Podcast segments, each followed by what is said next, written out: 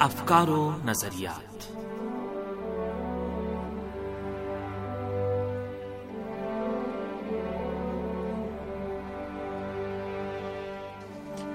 سمین programme افکار و نظریات لے کر حاضر خدمت ہیں۔ حسین تقوی کا سلام قبول کیجیے۔ سمین آج کے پروگرام میں ہم کینیڈا میں انسانی حقوق کی خلاف ورزیوں کے حوالے سے گفتگو کریں گے۔ امید ہے ہمارا آج کا یہ پروگرام بھی آپ سامعین کی توجہ کا باعث بنے گا۔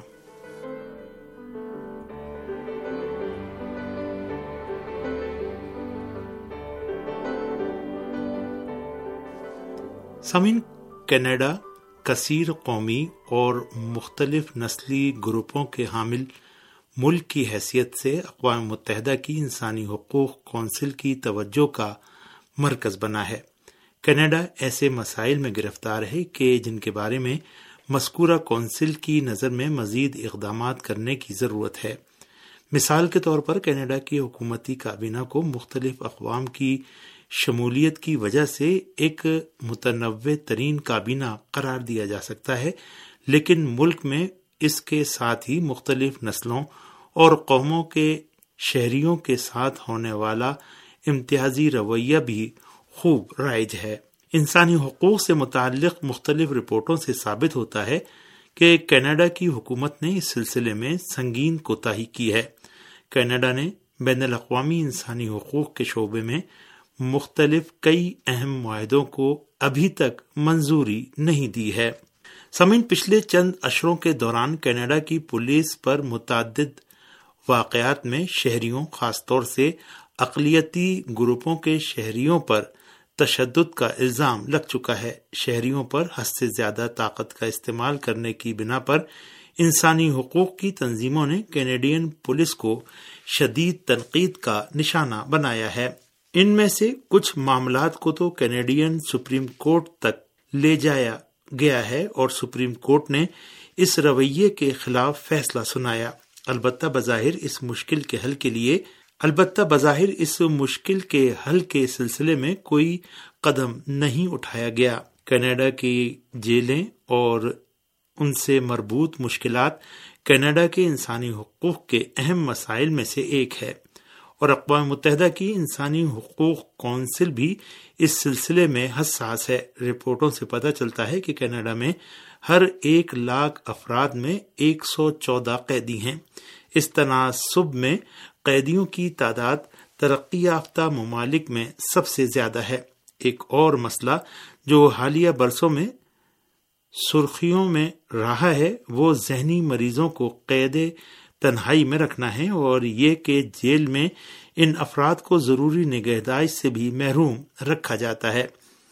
اسی سلسلے میں ایک اہم مسئلہ یہ ہے کہ ذہنی مسائل اور مختلف بیماریوں میں مبتلا قیدیوں کا علاج نہیں کیا جاتا۔ غیر قانونی مہاجرین کی گرفتاری اور ان کو جیلوں میں رکھنا شاید کینیڈا میں انسانی حقوق اور شہری حقوق کا اصل ترین مسئلہ ہو۔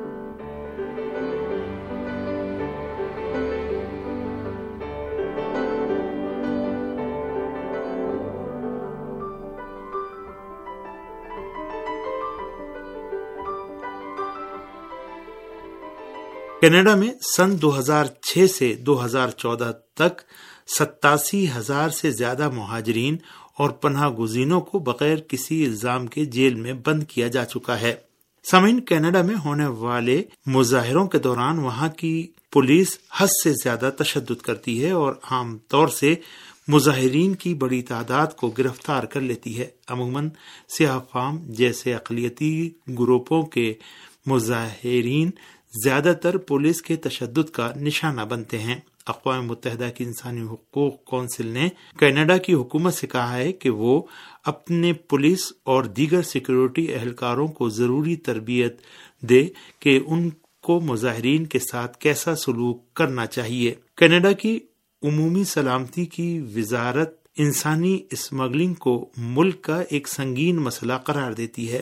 اس طرح کی اسمگلنگ کو جدید بہرہ مندی کا نام دیا گیا ہے اور ایسا نہیں ہے کہ یہ اسمگلنگ صرف غیر ممالک اور کینیڈا کے درمیان ہو، بلکہ بعض دفعہ اسمگل کیے گئے افراد کو جنسی استحصال کے لیے ایک ریاست سے دوسری ریاست یا ایک شہر سے دوسرے شہر لے جایا جاتا ہے۔ لہذا کینیڈا میں نوے فیصد انسانی اسمگلنگ داخلی طور پر ہوتی ہے اور دس فیصد انسانی اسمگلنگ کا تعلق بیرون ملک سے ہے۔ اعداد و شمار کے مطابق، تقریباً کینیڈا میں انسانی اسمگلنگ کا شکار بننے والے افراد میں ستانوے فیصد عورتیں اور نوجوان لڑکیاں ہوتی ہیں۔ علاوہ ازیں، مختلف رپورٹوں کے مطابق، کینیڈا میں مقامی عورتوں اور بچوں کے جنسی استحصال کا مسئلہ بھی بہت سنگین مسئلہ ہے۔ کینیڈا میں بے روزگاری اور مزدور کی کم سے کم اجرت کے تعین کا بھی ایک ایسا مسئلہ ہے جس کا سامنا کینیڈا کے مزدوروں کو کرنا پڑتا ہے۔ کینیڈا کے آئین کے مطابق کم سے کم اجرت کے تعین کا مسئلہ ریاستی ہے اور ہر ریاست اپنے اقتصادی حالات کے مطابق مزدور کی کم سے کم اجرت کا تعین کر سکتی ہے۔ جہاں تک بے روزگاری کا تعلق ہے تو اعداد و شمار کے مطابق کینیڈا میں بے روزگاری کی شرح میں کمی واقع ہوئی ہے، لیکن نسلی اقلیتوں میں بے روزگاری کی شرح بڑھی ہے۔ کورونا کے بحران میں تو نسلی اقلیتوں میں پائی جانے والی بے روزگاری سفید فارم لوگوں کی نسبت دگنی ہو گئی ہے۔ سامنے آنے والے اعداد و شمار کے مطابق کینیڈا کے فلپائنی نجات اور سیاہ فام لوگوں کی بے روزگاری میں چھ اشاریہ تین فیصد اور ایشیائی نژاد افراد کی بے روزگاری میں نو اشاریہ ایک فیصد اضافہ ہوا ہے، جس سے پتہ چلتا ہے کہ کینیڈا میں کام کاج اور روزگار کے سلسلے میں بھی نسلی امتیاز کا مسئلہ ایک سنگین مسئلہ ہے۔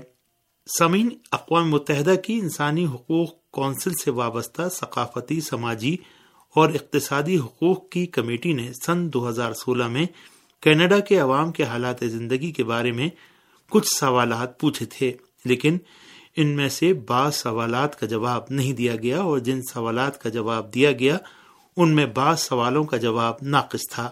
یہی مسئلہ سن دو ہزار اٹھارہ میں کینیڈا میں انسانی حقوق کی صورتحال سے متعلق رپورٹ میں ثقافتی، سماجی اور اقتصادی حقوق کا ایک اہم مسئلہ بن گیا تھا۔ اقوام متحدہ کی انسانی حقوق کونسل نے کینیڈا سے یہ بھی کہا ہے کہ نسلی اقلیتوں کے افراد سے، خاص طور سے مقامی افراد سے کام لینے کے سلسلے میں نمایاں قدم اٹھائے، لیکن ایسا لگتا ہے کہ کینیڈا کی حکومت نے اس سلسلے میں معمول کے مطابق کچھ بھی نہیں کیا ہے۔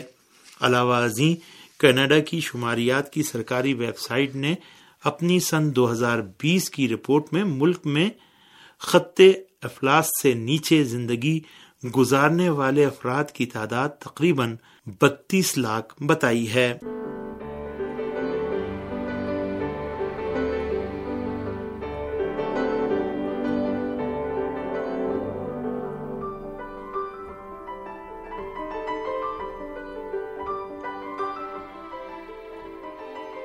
سمین کینیڈا نے ابھی تک تعلیم میں عدم امتیاز کے کنونشن پر دستخط نہیں کیے ہیں۔ یہ کنونشن سن انیس سو ساٹھ میں تشکیل پایا تھا، جس کا کام تعلیمی نظام میں امتیازی سلوک کا سدباب ہے۔ لیکن کینیڈا نے اس کنونشن کی تشکیل سے اب تک اس پر دستخط نہیں کیے ہیں۔ کینیڈا کے تعلیمی نظام میں مختلف اقلیتوں اور نسلی گروپوں کے ساتھ امتیازی سلوک کا بخوبی مشاہدہ کیا جا سکتا ہے۔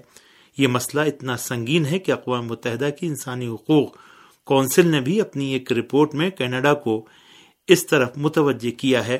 سن دو ہزار سترہ میں ہونے والی ایک تحقیق کے مطابق نسلی امتیاز اور سیاہ فام بچوں کی سماجی اور اقتصادی صورتحال کی وجہ سے اسکول چھوڑنے والے سیاہ فام لڑکے، لڑکیوں کی تعداد میں سفید فام اسکولی طلبہ و طالبات کے مقابلے میں معنی خیز فرق پایا جاتا ہے۔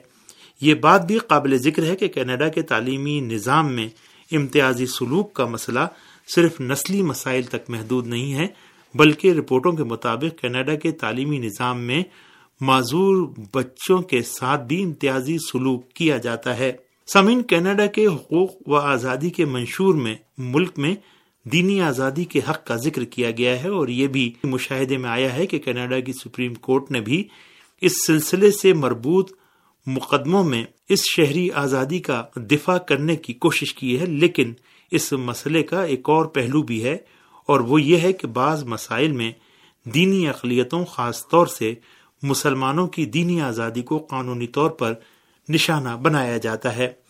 انسانی حقوق کے ادارے یا ہیومن رائٹس واچ نے اپنی سائٹ پر کینیڈا میں انسانی حقوق کی صورتحال سے متعلق دو ہزار بیس کی ایک رپورٹ میں کہا ہے کہ کینیڈا کی کیوبک ریاست میں سن دو ہزار انیس میں ایک قانون بنایا گیا ہے، جس کی روح سے سرکاری ملازمین کو مذہبی علامتیں رکھنے کا حق نہیں ہے اور ایسا لباس بھی پہننے کا حق نہیں ہے، جس سے مذہبی پہلو سامنے آتا ہو۔ لہذا اگر پولیس اہلکار، قاضی اور اساتذہ اور دیگر سرکاری ملازمین میں مسلمان خواتین کو حق نہیں ہے کہ وہ پردہ کریں۔